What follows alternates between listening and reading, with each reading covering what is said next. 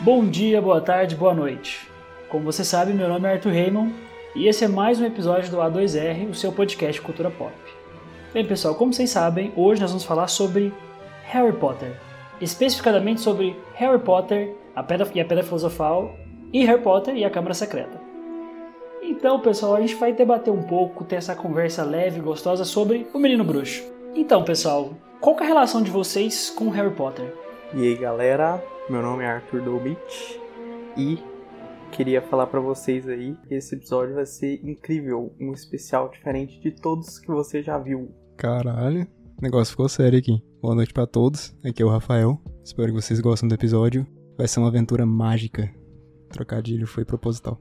Então, é, eu sempre gostei de Harry Potter, na verdade. E vem desde quando eu era criança. Eu lembro que eu tava indo pra locadora locar um filme, e aí eu vi lá uma fita VHS do Harry Potter e a Pedra Filosofal.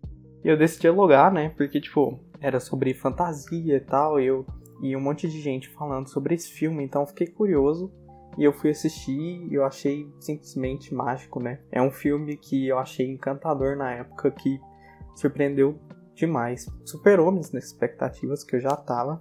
E com o tempo eu fui gostando cada vez mais de Harry Potter até um momento que eu meio que parei, não sei porquê. Eu simplesmente deixei de ver os filmes, eu esqueci. E eu fui retomar depois, quando, sei lá, já faz uns quatro anos mais ou menos que eu peguei e revi os filmes. E eu tinha parado na Ordem da Fênix, então eu fui e vi todos os últimos a partir dele.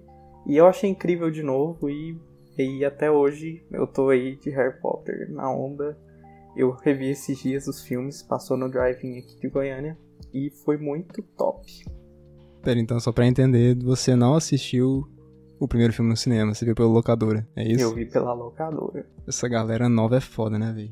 Cidade do interior, não tinha cinema e tal. Cara, eu lembro pra mim, foi, foi no cinema, que foi quando eu vi o primeiro filme, eu lembro tipo, passava o trailer assim na TV. E eu ficava, caramba, mãe, parece legal, bora assistir esse negócio, né?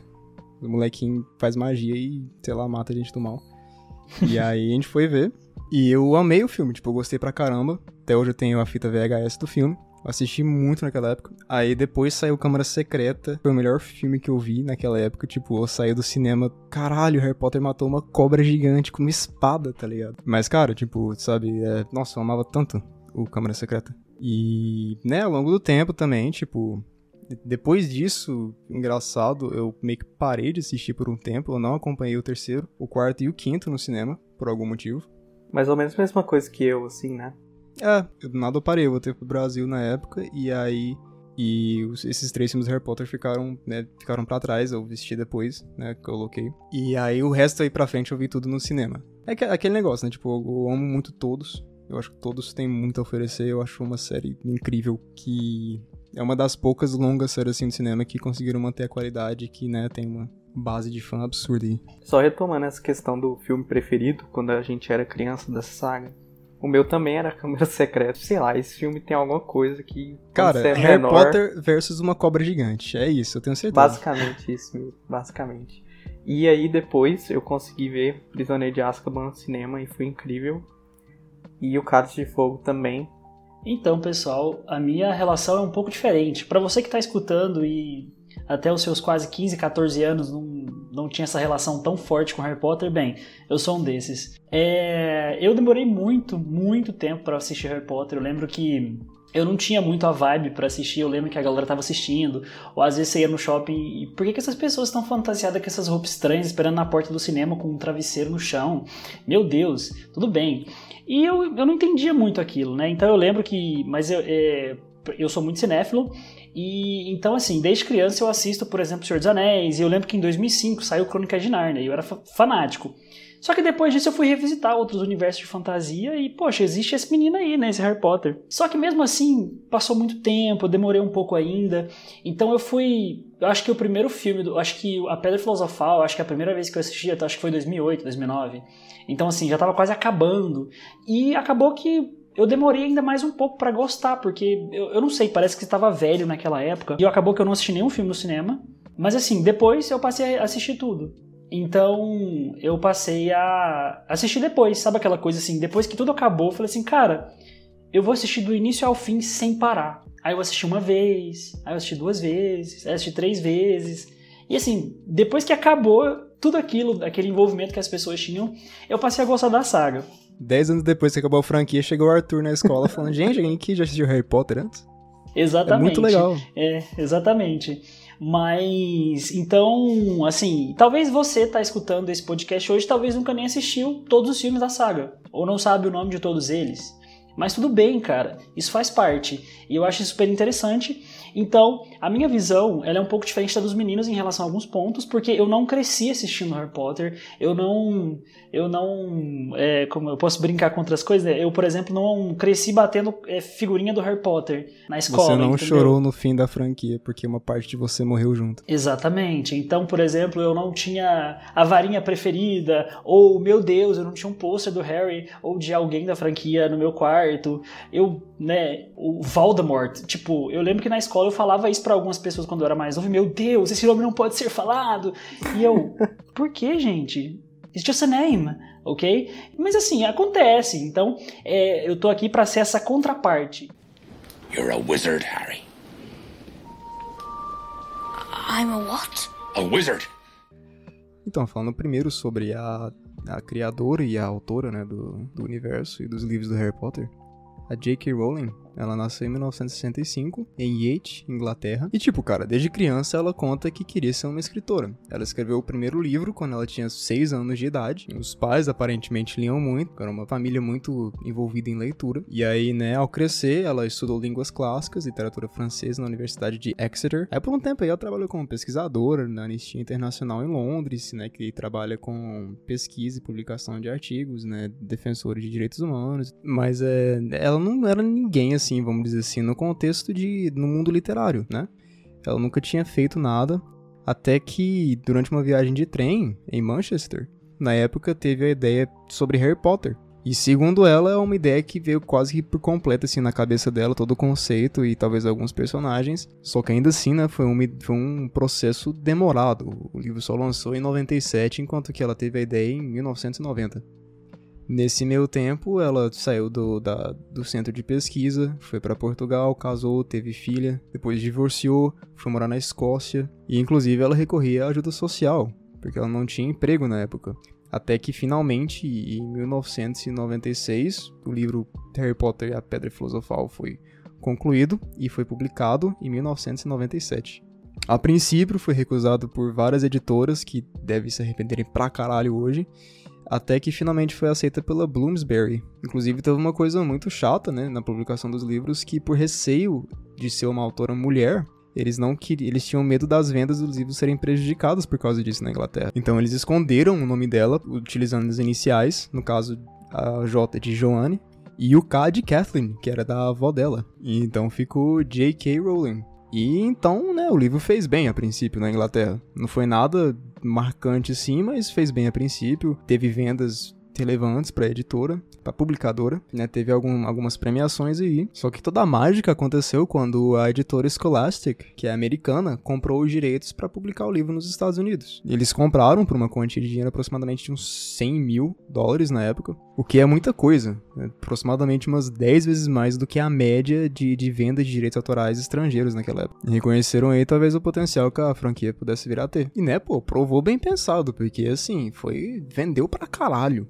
né? Virou uma febre mundial, é uma febre mundial até hoje, tipo, né? Estamos aqui 20 anos depois, mais de 20 anos depois, e até hoje todo mundo ama e conhece e gosta de Harry Potter. Então, foi um puto investimento. Apesar de tudo, né? Por exemplo, o livro foi motivo de controvérsia na época, igual ele ainda é em alguns lugares hoje, por né, ser acusado de promover bruxaria e ocultismo. Ele chegou a ser banido em alguns lugares, em algumas bibliotecas nos Estados Unidos, mas no geral não impediu, sabe? Ele vendeu muito e ele meio que revolucionou a literatura infanto-juvenil, que teve um grande, um grande crescimento né, após isso. Inclusive, um grande público do, do, dos livros eram adultos, tinha um grande público adulto, apesar de ser voltado pro infanto juvenil, o que é uma puta conquista, né, cara? Pra uma pessoa que, né, inclusive foi diagnosticada com depressão na época, para conseguir, né, um marco desse sim, que mudou a vida dela daí pra frente, é algo né, admirável. E aí, né, cara, a Warner Bros. demonstrou interesse depois dos primeiros dois livros publicados, um em 97 e outro em 98, e comprou os direitos. Foi uma atitude corajosa, né, pra, pra uma franquia que tava só no segundo livro, de no total de sete aí no final mas que deu muito certo aí no final. A J.K. inclusive teve uma participação muito grande no processo de produção dos filmes. Ela participou, né, do processo de seleção do elenco e ela deixou bem claro, firmou na ideia de que todos queriam um elenco totalmente britânico, ou pelo menos, né, na grande maioria britânico. E, pô, né, e juntando isso só os filmes até hoje, é uma franquia que juntou aproximadamente quase 8 bilhões e isso só os filmes, tirando o arrecadamento que vem aí de merchandising, que se brincar, deve ser maior ainda, né? Por exemplo, Star Wars, grande parte do lucro multibilionário de Star Wars não é nem dos filmes, é do merchandising, são dos brinquedos e to todas as coisas que os fãs compram. Então, cara, é um sucesso absurdo aí.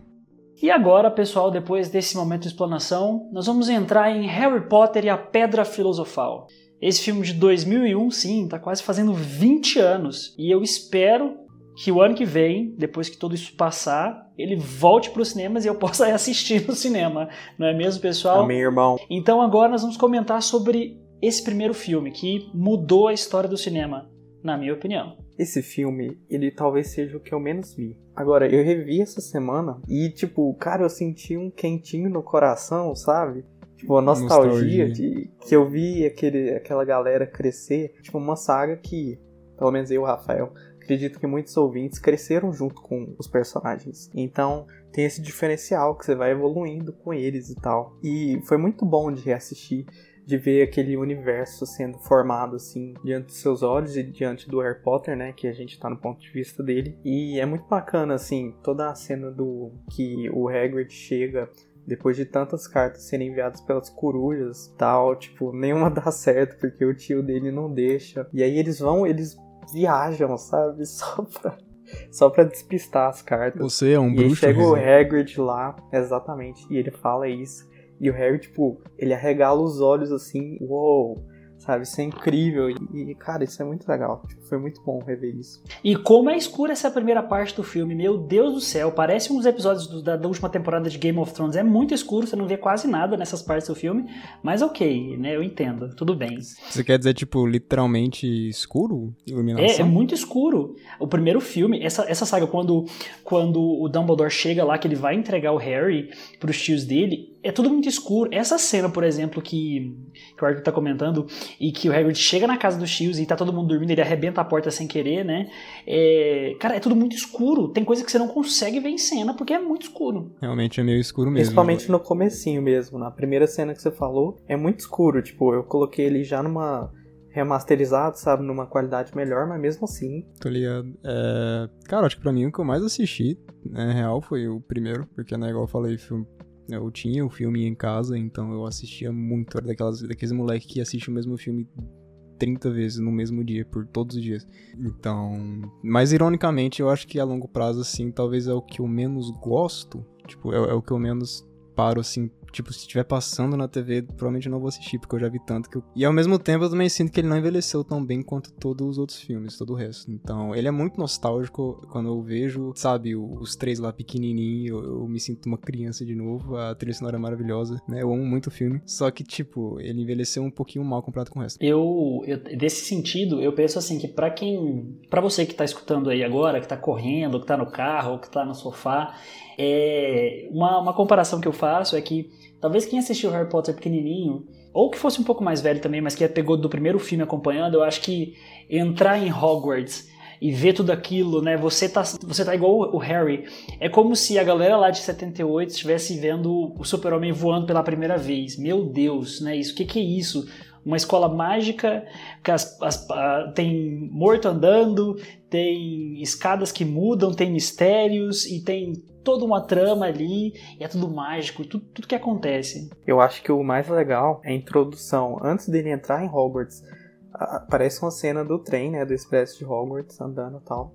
E aí tá escuro. E aí, tipo, a câmera vai subindo ali, ela tá filmando o mar. E aí ela sobe devagarzinho, assim, e aí vai vendo, tipo, todo mundo nos botes, né, os alunos de Hogwarts. E aí ela vai mostrando, quando ela mostra Hogwarts, assim, de longe, e aí toca a música.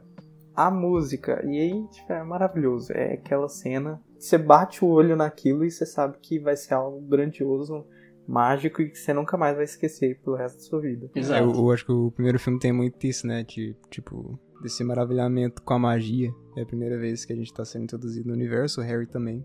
Então, tipo, tem muito esse lance de, né, mundo novo, todo mundo empolgado, você fica empolgado junto. Tipo, né, o que, que que tem nesse castelo, o que que tem nesse, nesse universo aí.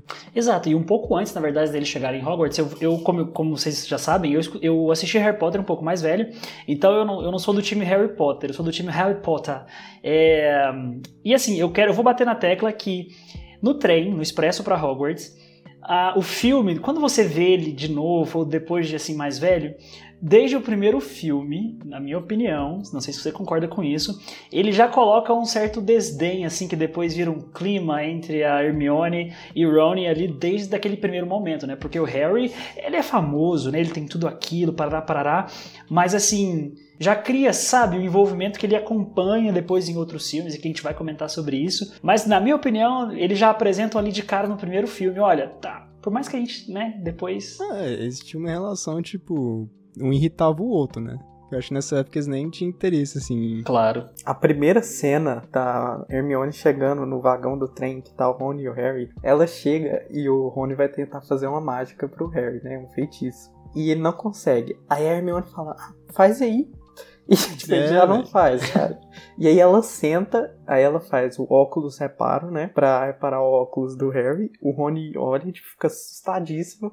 E aí ela vai e, e, tipo, meio que desdenha do, do Rony, sabe? Ela é toda snob. Total, e ela é. Desde o começo você vê a personalidade dela ali. E é muito engraçado, tipo, é bonitinho a cena, sabe? É fofinho. Eu fiquei rindo. É a primeira reunião do trio icônico, né, cara? You're Harry Potter. I'm Hermione Granger. And you are? Um, Ron Weasley. Exato, a Trindade. E assim, aí e, e, o filme ele vai, ele, né, todo esse momento ele vai te apresentando. Acho que o filme assim tem esse propósito de mostrar que tudo é grandioso, tudo é novo. E, e você vai ele acompanhando com todos eles, né? Eles chegam, eles descem, aí eles vão passando, aí tem eles vão entrando de barco com a, né, com as luminariazinhas ali a, a vela passando, né? A cena que o Arthur também comentou sobre Hogwarts, tudo escuro, meio gótico, então aquela coisa sombria e é bonito ao mesmo tempo, né? Claro. E eles chegam, né? Você vê algumas pessoas ali que eles já vão interagindo. E aí você tem ali o embate de aquele encontro dos, dos futuros inimigos, né? É, e que é muito legal por sinal essa cena com o Malfoy. O, o Malfoy já sendo um babaquinha com o Harry. Pois é, a gente vê que o Lucius provavelmente contou do Harry, né? Sim. E o Lucius também é nojento pra caramba. Mas na, ver... então... Mas na verdade, né, ele chega com aquela assim pro Harry, né? Poxa, cara, você é de uma família foda. É, você não vai ficar com o Weasley, né? Por favor, vem pro meu lado que é muito melhor. E ele, né, em função da, da, da família dele, dos tios, que por sinal é, é repugnante, é, ele tem esse, esse, né, essa noção de, não, cara, você realmente não é, não é eu não vou carregar sua lancheira no recreio, tá bom? É, então vou para quem acha que é mais legal. Então, assim, já tem esse primeiro contato e, assim, eles, né, tem essa, esse embate, conversa aquela coisa, começa a ver algumas carinhas que você vai acompanhar pelos próximos 12 anos, talvez, ali no cinema. Uma das coisas, assim, desse começo do filme, talvez uma das coisas, assim, que mesmo assistindo mais velho, eu acho que foi uma das coisas que mais chamou atenção. É, eles entram no salão e todo aquele teto, né? É, uma referência quase As a uma, velas flutuando. lá. Exato, uma referência quase à Capela Sistina, só que é, com magia e com coisas que não são estáticas, né? Mas. E é muito bonito. É Quase referente à Capela Sistina, só que contendo tudo que a igreja condenava, né? Exatamente. Então, assim, é muito Só legal. bruxaria. Exato, né? Uma escola para isso. É, então, você vê todos os veteranos ali do lado, para você que tá na faculdade, todos os veteranos ali olhando para aquele bando de, de jovenzinhos. O que vocês estão fazendo aqui? Vocês não sabem de nada, né? Mas tudo bem. Então, eles vão entrando ali até lá na frente, ver aquele tanto de professor sentado, o que está acontecendo, né? Pro Harry, aquilo ainda é mais novidade ainda, né? Porque ele não sabia de absolutamente nada, né? E aí tem para mim uma das cenas mais icônicas dos primeiros filmes, que é a cena da escolha da sua casa. You must be sorted into your houses. They are Gryffindor, Hufflepuff, Ravenclaw, and Slytherin. Que inclusive, né, no fim da saga tem uma. O círculo fecha maravilhosamente, né? Quando ele comenta com o próprio filho dele, o Harry fala pro filho sobre, né? Não importa a casa que você for entrar, o que importa é ser um bom bruxo. É, ele tava com medo de ser Sonserina, né? Igual o Harry no começo. O filho do Harry, sim, tava com medo de ir pra Sonserina. E eu acho que a cena do chapéu seletor é muito interessante. Eles, tipo, mano, o que que esse chapéu falante tá fazendo na cabeça da criança, sabe? E aí a gente descobre as casas, né? Grifinória, que é tipo a mais foda, né? Pra todo mundo. Todo mundo quer estar em Grifinória. Mano, eu tenho um ranço de Grifinória porque todo mundo que tá em Grifinória acha que são os mais fodas porque eles estão em Grifinória. As- Tem outras casas, tem mais três casas e elas também são importantes, caralho. 50 pontos pra Grifinória por causa disso. É verdade. Tipo isso, mano, é ridículo. Então, assim, é super interessante isso, né? Essa divisão para você criar. E é muito bonito isso que a professora McDonald fala, ela é, é sobre, olha, a partir de agora é sua família aqui em Hogwarts, né? Eu acho muito legal que a Hermione é a primeira, né? Tipo, do nada chama ela e ela, ok, né? Vamos lá. Depois vai, vai. Aí, Harry Potter. Aí todo mundo já olha, aí o Snape, que é aquele cara que você vai criando um ranço ali, até muito depois, ele já dá aquela O olhadinha Snape assim. tá conversando com o professor o tempo todo, olhando pro Harry ali, quando ele tá sentado. Quando ele vai pro chapéu seletor, ele simplesmente para e fica olhando fixamente assim, tipo, com a expectativa mal, malvada, sei lá, sei lá como é que fala, sabe? Tipo, Pô, ele só tem raiva porque ele foi corno da Lily Potter, coitado. É verdade. Mas ele também ama ele no fundo. Mas eu tenho uma pergunta pra você que é muito fã de Harry Potter. E se o Harry tivesse ido pra Sonserina? Na verdade, eu queria acrescentar antes de entrar nessa pergunta, por que, que a Hermione não foi pra Ravenclaw? Porque, tipo, a Hermione tem tudo da galera da Ravenclaw, ela é estudiosa pra caralho. Tipo, é totalmente nerd. Inteligente, sim, tipo, valoriza muito os estudos. e fala que eles são mu- muito mente aberta também. Quem é a galera da Ravenclaw? Exatamente. Pois é. E aí, tipo, aparentemente a conclusão é porque, né, ela tem um... Ela, apesar dela valorizar muito conhecimento, ela valoriza mais os amigos. Hum, Um fofo. ela tem mais coração do que... Do que... Eu também valorizo amigos, mas não por acaso. Eu sou Ravenclaw Corvinal. Aos Corvinais é nós. Qual caso vocês são? Olha, eu, eu acho que a minha dá super certo comigo, mas tudo bem. Eu sou de Grifinória. Lixo! ah, 50 pontos pra Grifinória. Cara, eu já fiz duas vezes o teste lá no, no Pottermore. Então eu não sei qual que eu conto. Porque o primeiro que eu fiz deu, deu Ravenclaw. É o primeiro. E aí eu refiz esse ano, porque eu tava curioso, né? Eu falei, ah, será que eu mudei ao longo do tempo? Vamos refazer. E deu Hufflepuff. Tem alguns amigos meus que falam que eu sou Hufflepuff, que é lufa-lufa, né? Mas eu acredito que não. Vou ficar em Corvinal mesmo. Eu, eu me identifico com os dois, assim, nos conceitos, sabe? Então, sinceramente, eu não sei dizer. Você tocou num ponto que, aquela coisa. Assim, eu não li os livros ainda, então é, eu quero muito ler pro futuro, mas eu acho que um erro nos cinemas, eu não sei se isso acontece nos livros, mas eu acho que um erro talvez no cinema é de ele não apresentar muito bem as outras casas. Entendeu? Eu acho assim, enquanto espectador de você, tipo, é a divisão da escola, o segundo filme ele, ele fala mais sobre isso, mas assim, ao longo de toda a saga você vê muitos outros personagens e também personagens poderosos de outras é, é, casas. Então fica muito nessa dualidade. Não que é um problema, mas eu acho assim que pro, pro que seria diversidade, eu acho que peca um pouco nesse sentido e foca muito só nesse bem versus mal que o filme ele vai apresentando nos primeiros filmes e depois não é tão bem assim. Mas é, eu acho que isso poderia ser melhor. Não sei se, se você ler o livro, comenta depois aí no Instagram, inclusive já segue a gente, a 2R Podcast, é, sobre isso, né? Eu, pelo menos na minha visão, eu acho que deveria ser mais explorado. Revendo os filmes recentemente, tipo, eu senti que foi uma coisa que eu sinto falta, sabe? Tipo, eu lembro de ver os primeiros filmes, eles falam um pouco das casas, introduzem, e os filmes esquecem. A gente não sabe como é no livro, né? Mas eu gostaria de ver, sabe, mais coisas das casas. Eu não sei se realmente não tem nos livros, enfim, só quando lê a gente vai saber. Só que eu acho muito interessante mesmo esse conceito das casas, sabe? E como elas poderiam ser melhor exploradas. É, nos filmes acaba que eles meio que passam por cima, né? Do, das outras duas casas. Mas faz sentido, né? Porque você tem que condensar toda uma obra em duas horas e meia de filme. Inclusive, os dois primeiros filmes são muito longos. São os mais longos, eu acho, da franquia. Então, tipo, eles acabaram focando mais no, no que realmente, aspas, importa, né? Que é o conflito Grifinória e Sonserina. Mas de, realmente podia ter Sim. focado mais nos outros. Porque quem não presta atenção, às vezes chega lá no quinto filme e aparece alguém...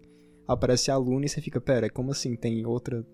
Né? Tem, tem outro grupo. Mas vocês Exato. concordam que, tipo, é, o fi- os filmes acabam reduzindo muito a esse maniqueísmo de bem contra mal, enquanto dava pra Totalmente. explorar ali, desenvolver, sabe? Porque Sonserina, apesar que eles falam, ah, Sonserina nem todo mundo é mal, tipo, não mostra, sabe? Eles falam, ah, Sonserina nem todo mundo é mal. É, tipo, mostrando todo mundo é cuzão, mas eles falaram que não é todo mundo cuzão, então não deve ser, né? Fica meio contraditório. É, a gente não sabe, mas, por exemplo, eu acho que no que seria adaptações, ainda mais pro que tudo que tá acontecendo no mundo, quem sabe um dia aí, ou daqui a um tempo, não sai uma série, é, uma série mesmo, que dê pra, pra explorar mais esse universo. Por exemplo, Star Wars tá fazendo isso, por que, que Harry Potter não poderia acontecer, entendeu? De não focar nesses personagens da Trindade ou em outros personagens tão principais, mas que explorasse isso, entendeu? De uma outra Daqui a uns forma. anos vai ter o remake da Amazon aí, relaxa. Jeff Bezos vai terminar de comprar o mundo inteiro e ele faz o, o remake da, da- do Harry Potter. Tipo isso. E assim, depois que acontece essa seleção, né? Eles, eles conhecem a escola, As escadas. é, os dormitórios, exato, né? A famosa escadaria e que não é o lugar para você andar à noite sozinho, né? Eu acho isso super engraçado, né? A- Essa cena, essa fala do, do Dumbledore, que olha, para você que não quer ter uma morte dolorosa, não vá no terceiro andar. é maravilhoso, né? É exatamente isso. E vamos conhecer, né? Vamos para as aulas, né? Vamos para as aulas práticas. Então, isso é muito legal, entendeu? São momentos assim que, se fossem tipo uma série, seria talvez mais explorado, mas no filme, como o tempo é curto para fazer as coisas, mas mesmo assim, eu acho que eles fazem de uma forma muito interessante de apresentar as aulas. Olha, a famosa cena das mandrágoras, né, que, uau, eu não vou fazer o barulho aqui, né, porque você tá com fone de ouvido aí, ou escutando no carro, então ninguém merece, né? Então, tem todo esse essa essa esse senso de localidade que o filme ele te coloca ali dentro e passando ponto a ponto. Então as aulas de combate ou as aulas é, de especiarias, de poções, que é super legal por sinal. Uma coisa que eu acho legal ao longo, tipo, do- dos filmes é que dá pra você criar um senso de geografia do castelo, né? Tipo, você começa a saber onde o pátio, a, a sala de, o salão de jantar, os dormitórios e tal. Eu acho muito legal isso. Inclusive, o design, designer de produção do primeiro filme, quem, quem desenha as locações, enfim, tudo, todo o cenário que a gente vê, essa pessoa desenha, ele perguntou pra J.K., ah, o que, que eu faço aqui nos arredores de Hogwarts? Ela pegou uma folha enorme, já, tipo, da cabeça dela, desenhou tudo, aos redor, todos os arredores de Hogwarts, e ele usou isso e todos os outros depois do primeiro ao oitavo filmes. Então, tipo, ela tinha um senso de universo, assim, estabelecido assim fortíssimo dentro da cabeça dela e tipo, era muito bem definido, era aquilo e aquilo ficou. Teve algumas poucas alterações por conta de evolução dos efeitos visuais ali, um pouco no castelo, algumas coisinhas, mas a essência, o todo tá lá o tempo todo, vocês podem reparar. You're saying it wrong. It's Leviosa, not Leviosa. Então, como o Rafael também comentou, é um filme longo, né? De Quase 2 horas e 40, se eu não estiver enganado. E assim, ele vai apresentar toda aquela ambientação, né? E, e a- eles começam a. No começo ali, na verdade, é mais o Harry com o Ron do que a Hermione. Ela, ela entra um pouco depois, assim. Então eles vão conhecer as coisas, né? A cena da. da que o Harry vai andar, eles vão andar de vassoura pela primeira vez, né? Voar, é super interessante, né? Que ele já ele fala e literalmente a vassoura sobe. Inclusive essa cena da vassoura hoje tem um CG que envelheceu terrivelmente mal. Dá pra ver claramente que é um boneco. Sim. Cara, é tipo, é, é um boneco misturado com, com CGI mesmo. Tipo, é, cons- fizeram um CGI, tipo, filmaram ele de cara, né, em computação gráfica e ficou, não ficou tão legal depois de, de 20 anos aí. É, os efeitos visuais, assim, tirando algumas coisinhas do quadribol ali, mais de ambientação, a maioria é, já é bem datado, É, o quadribol continua bem show. Inclusive o do segundo é o melhor. também acho. Inclusive tem uma cena, aquela, assim, avançando um pouco na história, bastante na verdade, aquela cena do banheiro do Troll. Em 2001 também saiu O o Senhor dos Anéis, Sociedade do Anel. Tem uma cena muito parecida, só que, claro, né, Senhor dos Anéis tem mais ação e tudo. Aquela cena do banheiro que eles enfrentam o Troll, ela me lembra muito uma cena é, do primeiro filme do Senhor dos Anéis, que o Frodo também tá ali naquela mesma situação que o Harry. E eu acho que os dois não envelheceram tão bem, só que, como o Rafael falou, eu acho que Harry Potter, o primeiro filme, mais em específico, ele não envelheceu tão bem. E f- são filmes que vão é, fazer 20 anos agora. Mas só esse comentário. Até porque né, a gente sabe que tem toda uma relação super especial entre Senhor dos Anéis e Harry Potter. É, então aguardem novidades, pessoal. Mas uma coisa que não é que me incomoda, né? Como eu disse, eu- aquela coisa de que é sempre o Harry, é sempre o Harry. E às vezes ele é culpado de nada, né, cara? Tipo, poxa, eu, eu a culpa não é minha das coisas acontecerem, porque ele sempre tá em evidência, ele é, uma, como eles falam várias vezes na, no filme, ele é uma celebridade, a mais nova celebridade de Hogwarts. Então, muita coisa sobre as costas do Harry. E assim, seguindo na história, começa a surgir algumas coisas, né? Na verdade, inclusive tem uma cena maravilhosa que você passa a odiar o Snape a partir desse momento. A galera acha que o Snape tava sabotando o Harry, né? Com feitiço. E isso. Só que depois, quando você. Mas é sempre assim, né? Quando o filme ele quer te jogar pra uma linha de raciocínio, depois, quando você reassiste, você vê que a cena ela sempre termina no Quill. Ela sempre deixa. Só que a primeira vez que você assiste, você não imagina isso, né? Mas as cenas elas sempre terminam nele fazendo alguma coisa. E um tempo depois, nosso querido amigo Harry Potter ele ganha um presente, né? Que seria a famosa capa da invisibilidade. Que é super legal, por sinal. Ah, Quem não incrível. queria ter uma, né? Quando eu era criança, era meu único objeto de desejo, saca? Quando a criança colocava o cobertor em cima da cabeça e ia correndo pela casa achando que tá invisível. E assim, e tem uma cena muito bonita, né? Que, que é quando o Harry. Ah, inclusive, na verdade, aquela cena que ele já com. do a cena do espelho, né? Que ele, ele vê os pais. É muito interessante, né? E aí ele pensa, poxa, o que é isso? Isso é meu futuro, né? Não é, na verdade, o que você mais deseja. E também, logo depois aí, nós temos aquela cena que o Harry sai, ele escuta um barulho, e tá o Snape e o Quill. E, e isso fomenta mais ainda aquele, aquele... Meu Deus, esse cara é do mal, ele é o bad guy do filme. É muito legal, tipo, pra começar, né? O Alan Rickman é, é maravilhoso como Always. Snape. Ele é o, Genial. talvez o personagem mais icônico, não é à toa. E, né, tipo, nesse filme ele acaba sendo retra- retratado como vilão. E depois, quando você reassiste a saga inteira, tipo, né, sabendo de como realmente funcionam as coisas, de que lado que ele tá, é bem legal, tipo, perceber que como eles enganaram a gente ao longo de sete filmes aí, né? Sim, E eu acho interessante porque, tipo, você olha pra aquele cara, você só espera coisa ruim dele, sabe?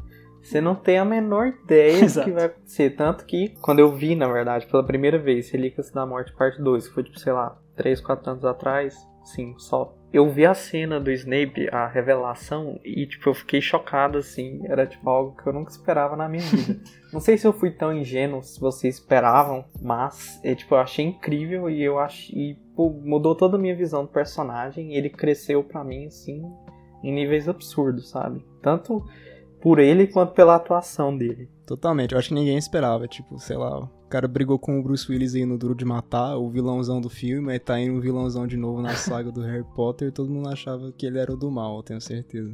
Inclusive, assim, adiantando muito, né? Eu acho que a cena mais bonita dele é a cena que quando o Harry tá tendo as visões dele, do Snape, e que ele encontra a mãe do Harry morta, e ele, ele pega ela nos braços e morre de chorar, e fala, meu Deus, ele é. Ele é um bruxo humano.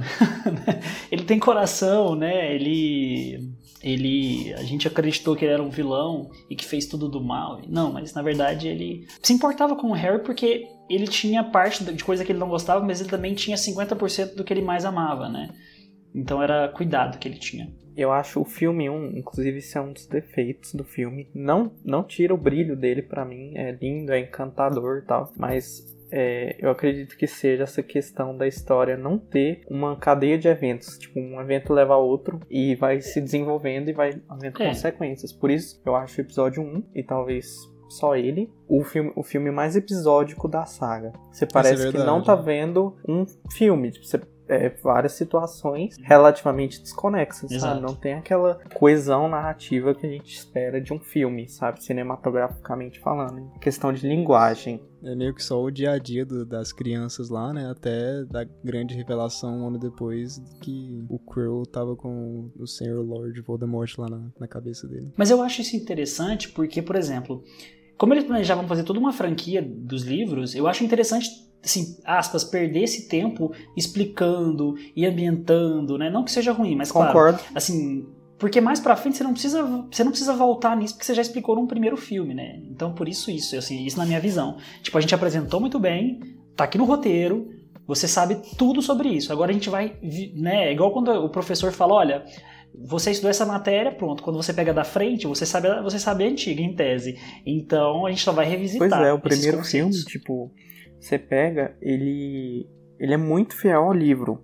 Esse foi o único livro que eu li, tá, gente? Eu lembro que, tipo, sei lá, tem, sei lá, um, dois capítulos a menos, no máximo, no máximo, no máximo. Até por causa disso, o filme é bem longo. Ele é como se fosse um livro contado ali é, em forma de filme, sabe? Tipo, tem ali a apresentação maravilhosa do universo dos personagens, que é incrível. E, e tem algumas missõezinhas, alguns episódiozinhos de ação ali contra, por exemplo, no, no corredor dos terceiro andar, quando eles encontram o fofo, acho que é fofo, né? O cachorro do Hagrid atrás daquela porta. Tem a parte do trasgo, né? Que é tipo um trollzão gigante, que o Arthur já falou. Tem aquela, aquela parte da floresta, né? Que o Rafael ia falar. Sim, é, queria comentar só que, né, acho que a parte mais tensa do, desse filme é a cena da floresta. que, né, o Hagrid tem a ideia genial de deixar duas crianças e um cachorro andarem né, à noite, de madrugada, numa floresta proibida, caçando um monstro, né, de genial, totalmente cuidadoso da parte dele. e aí, né, eles encontram o Voldemort, tipo, na carne e osso, assim, alimentando do um unicórnio. unicórnio. Que na verdade não era o Voldemort, né? Tipo, eu fico imaginando tanto que devia ser inconveniente pro professor Quirrell tá fazendo aquilo, porque, tipo, né, a cabeça do Voldemort fica na parte de trás da cabeça do Quirrell. Então, tipo, ele tava fazendo uma, uma dobradura lá no corpo pro Voldemort alimentar que deve ter sido muito desconfortável, cara. Cara, mas eu acho que ele não tava ali. Ou tava, porque, tipo, eu revi, né? E parece que é tipo uma capa em cima de uma cabecinha só. Tipo, parece que não tem o corpo, sabe? é muito bizarro. Inclusive, eu morria de medo quando era criança. Cara, eu também tinha cena. medo. Inclusive tem uma cena muito parecida em um outro filme que saiu vários anos depois, chamado é, O Lar das Crianças Peculiares, que tem uma cena realmente que a menina ela vai comer uma coxinha de frango e ela põe atrás na cabeça, né? E a boca É, se e é abre. o Quirrell Então, referências aí. o unicórnio lá, tá ligado? O cara tá lá Exatamente. fazendo pose de yoga pro, pro Voldemortzinho conseguir chupar o sangue lá. É a forma que ele, o Voldemort conseguiu se materializar no, no primeiro filme aí. Faz todo e é uma sentido. cena muito legal. Sim, ela cria uma tensão ali, tipo, a floresta toda escura, com um pouquinho de neblina, assim, e do nada surge esse negócio se alimentando de um unicórnio. É completamente bizarro, né? Draco Daí- morre de medo e o Harry fica lá, tipo, meu Deus.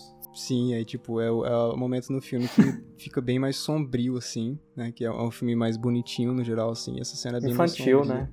Bem mais infantil. é, e nessa cena fica Sim. bem mais tenso, assim, né? Dando uma, uma sugestão no que tá pra vir nos próximos filmes. Exatamente. Inclusive ele comenta, né, tipo, quem se alimenta do sangue do unicórnio consegue sobreviver, mas por ser uma criatura mágica, ele vive uma vida amaldiçoada, tipo uma meia vida, sabe? Que ele- eles nunca exploram muito mais Hum. além disso, mas eu, eu sempre achei legal, assim, tipo, esse Death conceito. Note. assim. É, o conceito é legal, não lembrava disso. E retomando aquilo que eu tinha falado, essa questão do roteiro ser muito fiel ao livro. Mas a gente tem que lembrar, né? É, é, livro e filme são mídias diferentes. Então elas não são escritas da mesma forma. Tipo, de um filme ser transferido para um. de Desculpa. De um livro ser transferido para um filme, precisa ter algumas adaptações para ter. Porque as linguagens são diferentes, né? Então é, precisa ter uma questão de de uma história com uma urgência, com coesão narrativa, com um acontecimento que leva ao outro. Então não é tudo que funciona no livro, vai funcionar no cinema. Tipo, a gente vê, tem várias coisas legais que tem no livro e que tem no filme. mas que para a narrativa não precisam, sabe? A gente deixa porque gosta. Mas assim, se tirar ela do, do filme, meio que não muda muita coisa, sabe? Que as coisas simplesmente acontecem. Então, um ponto negativo, na minha opinião, sabe? Mas que os outros filmes, se eu não me engano, acho que nenhum deles volta nisso, então eles passam a ser filmes mesmo, com uma narrativa corrente, digamos. É, se eu não me engano, o segundo que a gente vai entrar daqui a pouco agora, na verdade, ele é o maior filme. Parece que ele foi o, último filme a tentar seguir, né, da maneira mais fiel possível os livros, justamente porque ele ficou tão grande e exaustivo, né?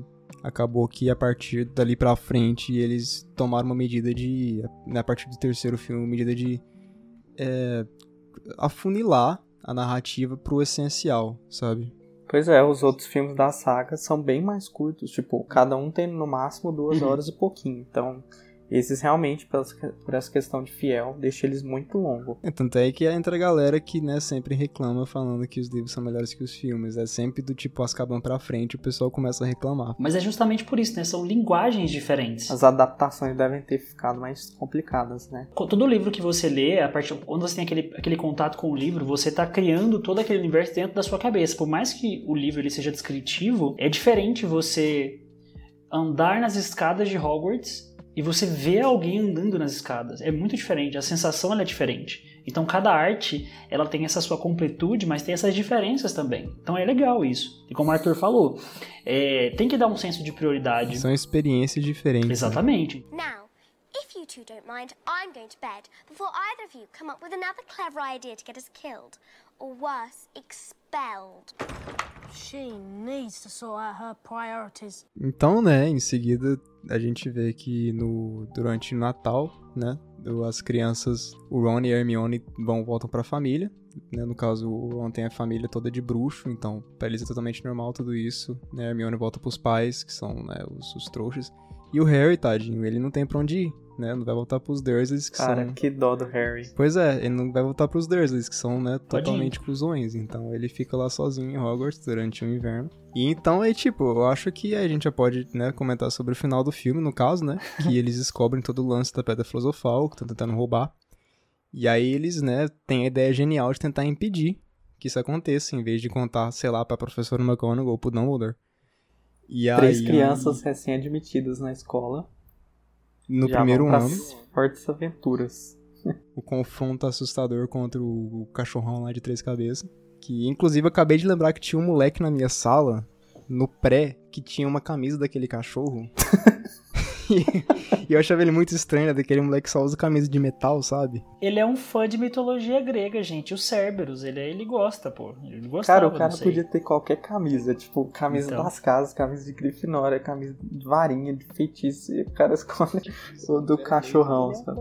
Não, deve ser, mano. Ou ele só, sei lá, gostava de coisa bizarra. Pode ser. E... Eu só preciso fazer um comentário que o que a gente falou sobre três alunos novatos entrando, fazendo eh, grandes aventuras que eles não deveriam. A, a gente tem uma, aquela, aquela frase de quando você entra na faculdade que é calouro burro. que é o que, que é no o caso que é bruxo fizeram, burro, entendeu? bebê. Bruxo é, burro. tipo isso. E aí, e aí tem um lance lá, né, do, das três, dos três testes que eles têm que passar, que a primeira é o Devil's Snare, é, acho que chama Visgo do Diabo em português, que eles ficam presos, a Hermione, né, sendo inteligente, ela, ela usa o conhecimento dela para jogar o feitiço da, da luz e salvar os três, né? Eu, você lembra qual era o nome do feitiço, Arthur? Solem. Muito da hora. E, tipo, o legal dessa parte é que cada teste testa cada um dos três. Então, o primeiro teste é a inteligência da Hermione. Aí, o segundo teste é a habilidade do Harry na, como né, caçador na vassoura. Que ele pega, ele tem que pegar a chave com asa lá para abrir a porta. E o terceiro testa a habilidade do Ron com o xadrez bruxo, que inclusive eles estavam jogando no Natal, umas cenas anteriores aí. E eu acho muito massa aquela cena do xadrez bruxo, tipo, é extremamente brutal e caralho, bruxo na real, tipo, eles tinham que ter norma de segurança no mundo bruxo, porque tem tanta coisa que parece tão perigoso. É tudo tão arriscado, né? É tudo tão perigoso que a galera deixa o cão de guarda Aquelas é um armas Cerberus. medievais, saca? Sim. Sobre essa cena que você comentou, no, eles antes no Natal, né? Ele, o Harry e o Ron brincando, né? Jog, brincando não, jogando xadrez. Eu, eu, assim, é engraçado, porque, tipo assim, o negócio tá na frente deles. Tudo bem, tem magia e tudo, né? Mas aí eles ficam dando os comandos e as peças ficam se movendo sozinhas, sabe? É tipo assim, poxa, é aquela. É quando você tá em casa e aí o copo de água tá, sei lá, 10 centímetros de você e você pede uma pessoa que tá passando para pegar para você, entendeu? Por causa de preguiça. Então, isso. eu acho engraçado isso, poxa. Sei lá, é muito mais fácil bem. de jogar um negócio direito, né, velho? Nossa, eu, se, se eu fosse um bruxo de Hogwarts, seria tão mais fácil minha vida. Jogar um feiticinho ali, ó. Mas a cena é legal, mesmo assim, eu curto ela. É um certo de tensão, assim, né? Porque, tipo, qualquer errinho morreu. A gente sabe, né, que não vai morrer, é um filme infantil. Mas, assim, quando você é criança, você fica naquela tensão ali. E aí depois o, o Harry chega né, no salão da Pedra Filosofal e tá lá o Professor Crow, que, né, revela que na verdade ele era o vilão. E aí ele tira aquele turbante dele lá. Que e... cena bizarra, cara. É, é muito bizarro. O nosso querido Voldemort. Com o nariz, devo acrescentar. Com o nariz. Né? Tipo, hashtag devolva é. o nariz pro Voldemort, tadinho. Ele teve só por um filme e depois nunca mais. Cara, essa cena é muito estranha, porque, tipo, o Voldemort fica falando atrás dele e ele fica com a cara assim, sabe? O Harry, ele se olha no espelho e ele vê a Pedra Filosofal dentro do bolso dele, né? E o Voldemort fala, ah, o que, que você tá olhando?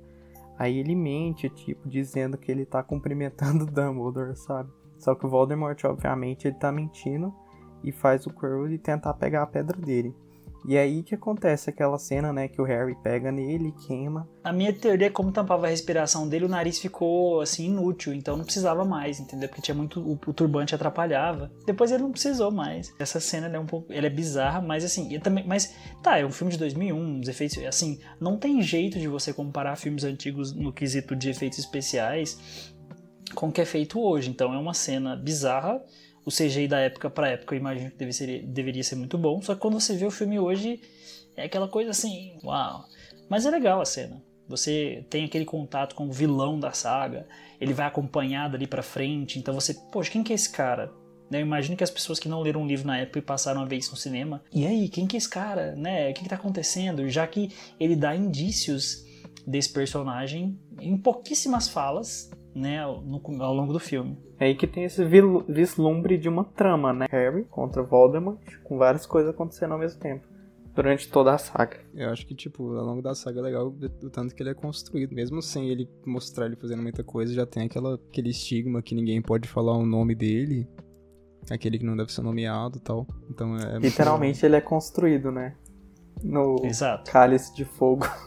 Uma coisa que eu sempre achei estranho dessa cena é porque que quando o Harry toca o Professor Quirrell, ele literalmente, né, começa a desintegrar, igual como se fosse o Thanos estalando os dedos. E aí, aparentemente, se liga que bonitinhos, é por causa do amor da mãe do Harry que salvou ele. I wanna know what love is. Uma coisa muito recorrente, tipo assim, nos livros, é tipo, é quase que o Deus Ex da, da J.K. Rowling, a resposta dela para tudo que é complicado é amor. Então, tipo, isso acontece, sei lá, mais pra frente na saga, a gente vai comentar depois. Mas nesse filme em particular, é, como ela morreu, né, pelo Harry, ela meio que estabeleceu o feitiço mais poderoso de todos, que é um feitiço envolve amor. Então ele tá meio que é como se ele tivesse protegido pelo amor da mãe dele, por ela ter se sacrificado por ele. E por algum motivo, né, isso queima o Voldemort. Eu acho que provavelmente é porque o Voldemort é o cara que tentou matar ele. Então, quando ele pega Sim. no Quirrell, ele começa a pegar fogo e morre. É uma solução fácil, assim, né? A gente vê, mas assim, faz sentido pro contexto. É tipo, o contexto da saga inteira é o amor, né? Prevalece sobre tudo. Nunca me incomodou. Também não, cara. Eu só acho é. um pouco mal explicado, mas tudo bem. Sim, e a gente Exato. tem que lembrar. Aí começa a grande saga dos professores da defesa contra artes das trevas, todos são demitidos todos os anos. Demitido ou só morre mesmo, né, velho? E aí naquela cena o Harry desmaia, né, e ele acorda na enfermaria com vários presentes ao redor dele. São aqueles doces com sabores no mínimo estranhos. E aí o Dumbledore chega e explica para ele aquilo que a gente devia saber antes, né? Porque toda essa trama da Pedra Filosofal mesmo, que inclusive tá no título do filme, ela só chega no final ali, faltando 20, 15 minutos para acabar. Ele explica que a Pedra Filosofal aparece com Harry porque é o que ele mais precisava, mas ele não vai usá-la, né? Então, e, e, por causa disso ela foi destruída, né? Depois de toda aquela situação. Mas o Harry pergunta: ah, será que agora o, Harry, o Voldemort não vai voltar, né?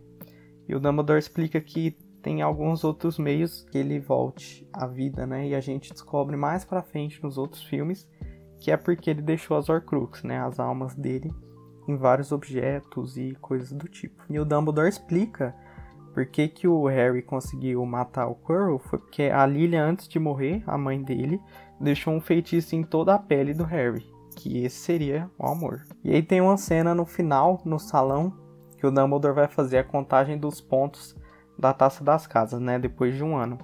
E aí a Sonserina fica em primeiro, Corvinal em segundo, Lufa-Lufa em terceiro e Grifinória em último. Daí isso daria a vitória para Sonserina, né? Só que tem uma coisa, cara, é muito tra é, trapaça, sabe? Total, mas a gente aceita, né? Tanto que eu só percebi revendo agora que é muito sacanagem. Mas tá. O Dumbledore, ele recon... ele, tipo, sei lá, dobra a pontuação de, de Grifinória porque ele conta os bravos feitos da Hermione, do Ron e do Harry, que seria a inteligência, a coragem e a amizade. E aí ele empata com Sonserina, né? Grifinória fica empatado com Sonserina, mas ele conta mais 10 pontos porque o Neville estava tentando proteger tudo e, e, ser corajoso naquela cena que ele encontra com a Hermione, e a Hermione petrifica ele, né? E aí por isso, Grifinória ganha. Aí o Hagrid comemora muito, todo mundo joga o chapéu pra cima, é aquela cena bonitinha e tal. E, e o, o, Draco e Sonserina tá putaça, assim, putaça. E tem a última cena, que é fofinha também, né? Que o Hagrid leva os meninos pro expresso ali na Hogsmeade. E ele dá um livro pro Harry com o retrato dos pais dele. O Harry emociona e tal. E aí é curioso, né? Porque ele pergunta pro Harry se ele vai voltar para casa. E ele diz que não. E isso é mais uma metáfora, né? Porque no próximo filme ele começa na casa dos Durleys. Mas seria porque provavelmente agora, depois de tudo isso, a casa dele real é Hogwarts. Feels strange to be going home, doesn't it? I'm not going home. Really. E agora, pessoal, nós temos algumas curiosidades né? Porque eu acho que um ponto super essencial e importante de Harry Potter é que as pessoas passaram a assim a ficarem fissuradas pelos atores que estão ali em volta, já que teve todo esse impacto é, na indústria e, e, tudo, né? Todo mundo tinha caderno até hoje, todo mundo tem a bolsinha, a mochila, o adesivo de pôr no carro. Você vai em todo lugar que você vai tem gente com adesivo no carro. Então algumas curiosidades importantes a respeito de Harry Potter. Pois é, em questão das atuações, eles eram todos atores mirins, né? E eles têm atuações simples, porque era basicamente a primeira vez que todos eles estavam atuando, menos Daniel Radcliffe, que já tinha feito uns papéis menores em comercial, acho que uma série, alguma coisa assim. Mas eles são bem competentes e representam muito bem os personagens que são designados a eles, né? Então, assim, eu acredito que eles eram muito novinhos, né? E hoje eles estão na casa dos 30, né? Então tem um pouco mais de experiência. Mas assim, eu acho super legal a relação que eles têm, assim mesmo do, do, Daniel, que faz o Harry, ele quando ele assusta, ele assusta de verdade, né? Quando ele, ele tá surpreso, ele faz uma cara de surpreso realmente, assim como a Hermione. É, a, a, Emma Watson no papel de Hermione faz também. Talvez assim, no começo eu acho que talvez de uma forma um pouco mais mecânica, mas com o tempo, é, assim, ela realmente vive esse personagem, que é incrível. É, eu vi sobre a Hermione, tipo, eu vendo umas entrevistas antigas dela, aparentemente ela mentia sobre não parecer com a Hermione, pra galera não ficar enchendo o saco dela, porque de fato ela parecia muito com a Hermione. Tipo, no sentido de ser certinha, estudiosa e tudo. Então, quando o pessoal perguntava se parece com o seu personagem, ela falava que não. Mas na verdade, sim, ela parecia. Inclusive tem aquelas, aquela curiosidade daquelas cenas em que ela, tipo, basicamente decorava o roteiro inteiro, inclusive a fala dos outros personagens, do Harry e do Ron. Então tem algumas cenas, se você reparar bem, ela tá ali mexendo a boquinha, fazendo um lip sync, falando a fala dos outros. E isso deu muito problema para ela nas filmagens, porque ela começava a fazer isso sempre. O diretor ia lá, alertava ela e tinha que cortar a cena. Inclusive, teve algumas cenas que foram gravadas várias vezes. Mas isso tá no filme final ou foram cenas deletadas? Ah, tem uma cena deletada que dá pra ver melhor, só que tem uma cena no filme, tipo, ela, ela tá meio de perfil, sabe? Eles utilizaram com a edição ali para meio que tentar esconder, mas dá pra ver a boquinha dela mexendo rapidamente. que bonitinho. E aí, pessoal, já lanço uma pergunta para vocês, hein? Que tipo de aluno você é? Você é aluno Hermione, você é aluno Harry ou aluno Ronnie?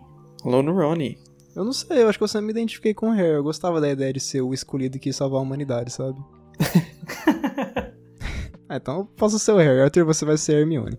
É, no- no- de- mas é verdade, eu sou o, o chato que, que anota as coisas, que quer responder. Sabe aquelas atividades práticas que sabichão tem da na turma. faculdade? Então eu sou. Eu sou. Não, mas assim, aquele que levanta a mão porque ela sempre quer participar das coisas, que sempre tem contato, então acaba que a gente é meio cobaia nessas coisas. Eu já sabe que eu chipo vocês dois, viu? Ron e Hermione. Vaza. É, e assim, claro, isso fica, é muito, é, fica muito evidente você pegar assim, todos os atores e atrizes que compõem é, o, o elenco adulto, cara, é fantástico, é fantástico, fantástico, fantástico, fantástico. É um puto Fantástico. elenco. O elenco de adulto é de peso. Eles chegam pro primeiro filme da saga com a Maggie Smith, uma atriz lendária, assim, britânica, pra interpretar a Minerva. Que inclusive ela passa aquela serenidade, sabedoria, sabe? Tipo, autoridade, assim, que é muito marcante em todos os filmes. Tem o Richard Harris, né, como nosso primeiro Dumbledore, que mais frente, Que- mais à frente é o seria trocado por porque ele faleceu. É, O que eu acho muito legal do Richard Harris como Dumbledore, ele passava tipo um misto de imponência, sabe? Tipo um respeito com sabedoria e serenidade. Então ele era calmo, Exato. mas ele passava tipo tu- tudo isso de uma forma assim Hum. incrível, sabe? Eu não sei, eu achava ele meio.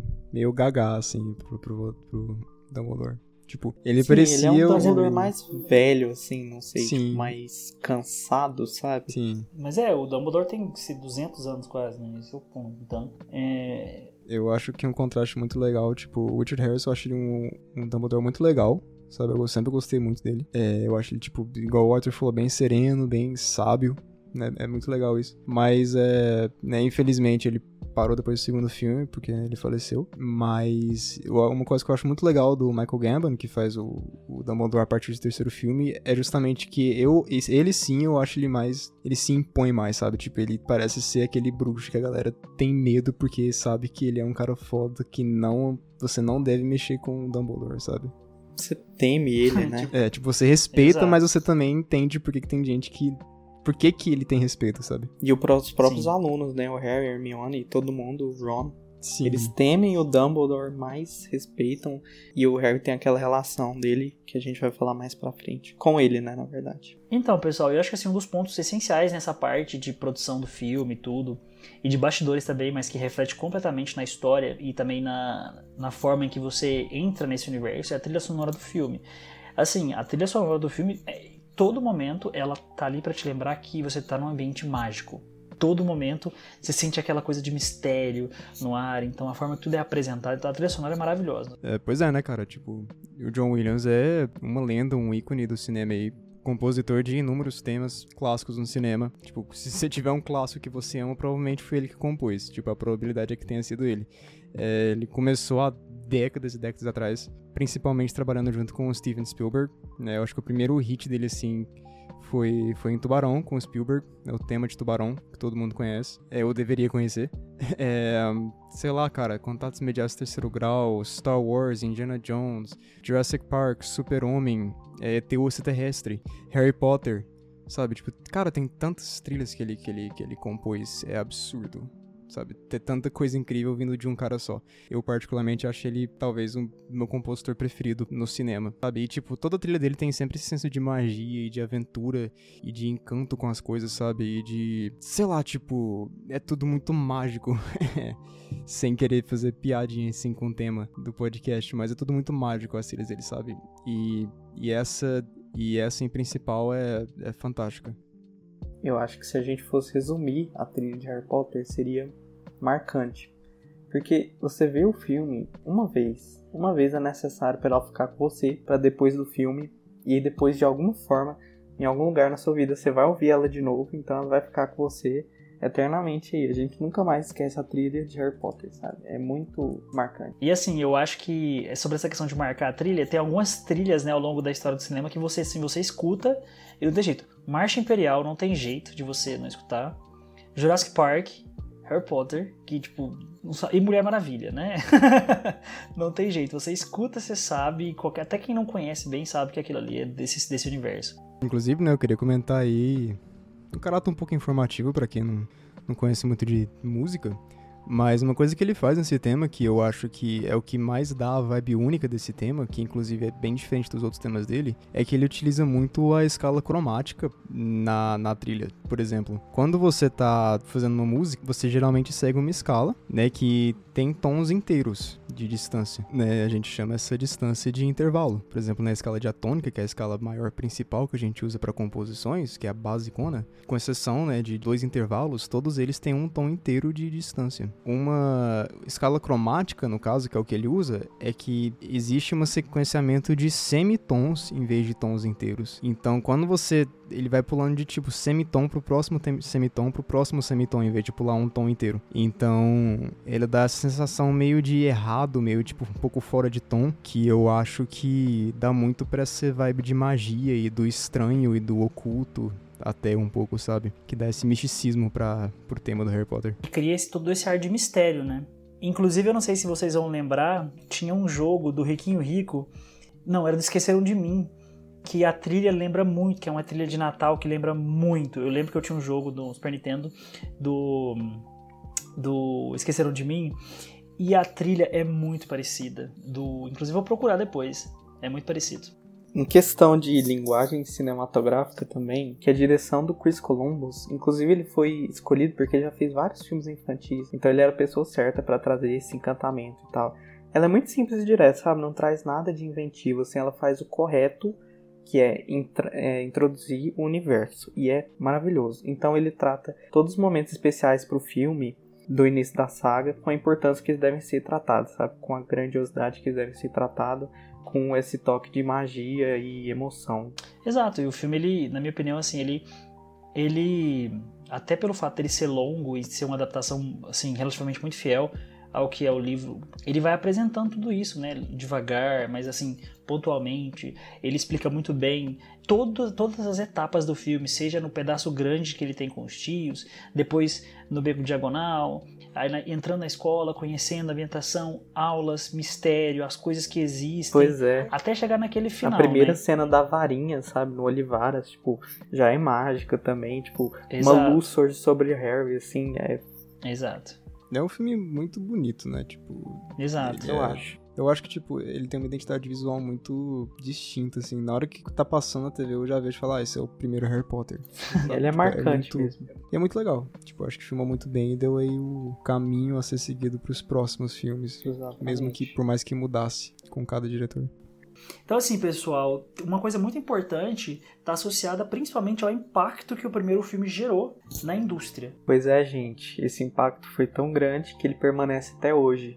Ontem, dia 28 de agosto de 2020, quase 20 anos depois do lançamento do primeiro filme, ele acabou de completar um bilhão de dólares nas bilheterias. E aí vocês perguntam, que? Não tá passando?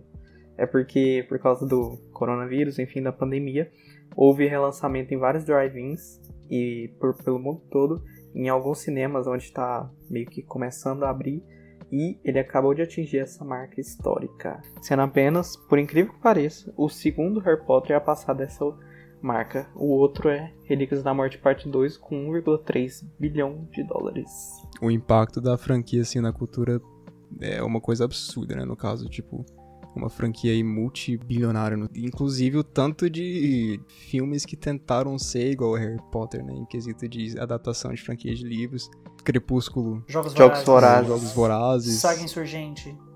Percy Jackson. E alguns outros aí que nunca terminaram porque eram muito ruins. Uma coisa que eu acho que a J.K. inclusive nunca imaginou quando ela estava escrevendo os livros que ia tomar a proporção que tomou. E continua, Exato. né, crescendo Tanto a que cada tem novos ano. filmes, né? Franquia Animais Fantásticos, que vão ter cinco Então, assim, pessoal, é um ponto super importante, né? Então a gente falou bastante sobre isso. E alguém tem mais alguma coisa para acrescentar? Eu tenho. Toca o tema do John Williams para encerrar.